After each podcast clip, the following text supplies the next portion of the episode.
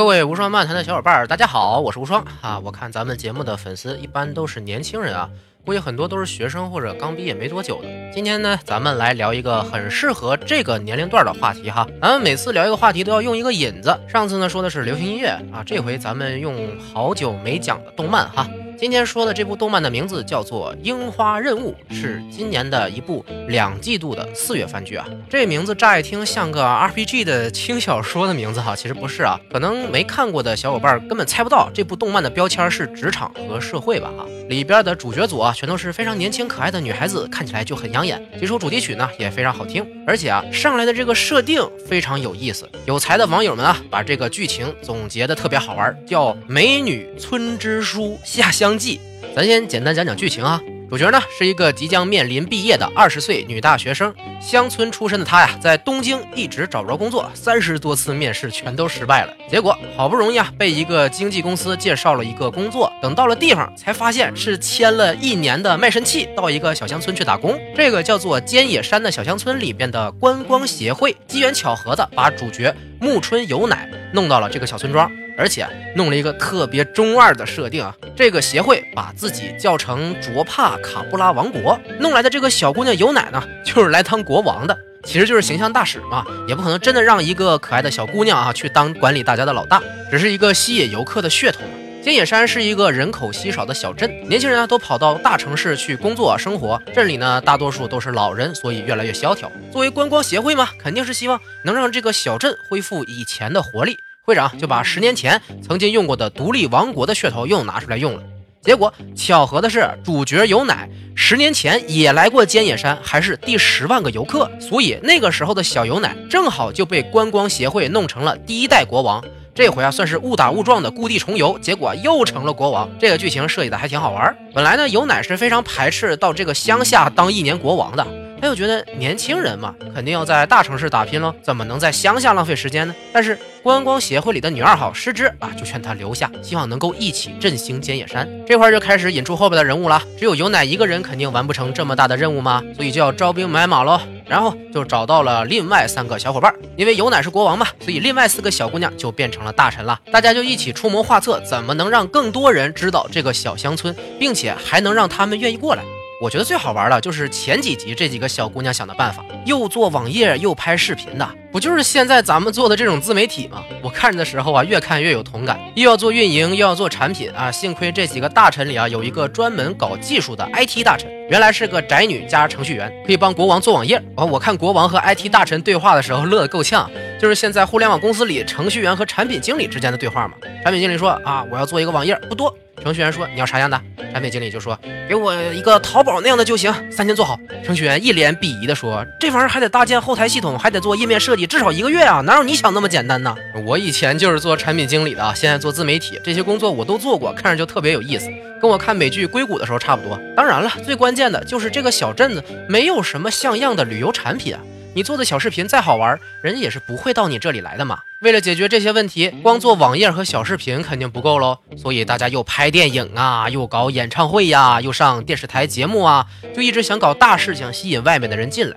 一边呢是刺激经济，一边也是扩大名声嘛。后边剧情我就不多说了啊，和最开始的路径有点差别，但是总体感觉还是比较温馨的。剧情套路呢都是主角组挨个解决自己的心病，然后再聚到一起解决最后的难题嘛。其实整部番里边最大的冲突就是一般的年轻人对于未来的选择，到底是留在乡下或者小城市过着非常温和但是有点无聊的生活，还是去大城市过着非常快节奏但是很难出头的生活。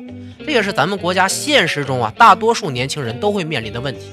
像番里的情况一样，如果是农村出身的年轻人哈，都会想着要去大城市看看，想要闯出一番自己的事业嘛。可是真到了大城市里，发现自己又没有足够的能力过上想要的舒服的生活，这时候自己就会陷入一个迷茫的境地了。樱花任务里边的女孩子们也同样面临着这样的问题。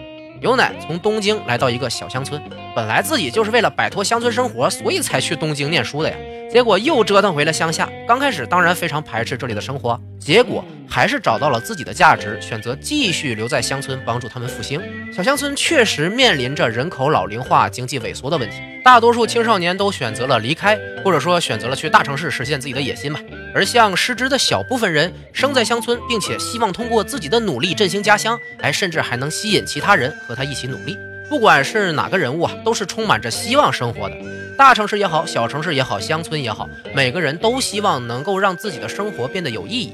而在大城市里，想要让自己可以发光。可以影响帮助其他人的话，会困难很多。反倒是在小地方会让自己更有存在感，就好像围城里的感觉一样嘛。里边的人想出来，外面的人想进去，其实都是希望能够有一个让自己活得快乐的空间。大城市里很多人没有办法达到活得快乐的境界啊，更多的是竞争压力和生活压力。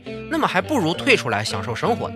仔细一想，其实可以把面临这种选择的年轻人分为三种：第一种是有野心的人。不管有没有能力啊，这种人我更推荐去大都市拼搏，因为在大都市里，除了有更加丰富多彩的物质生活以外，还有更多优秀的人和团体。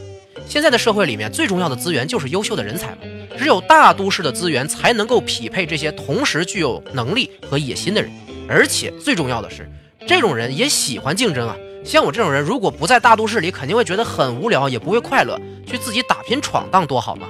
第二种是没有野心也没有能力的人，这种人很明显应该去小地方喽。想要混日子的话，大都市太不舒服了，物价又高，节奏又快，去那儿不是自找苦吃吗？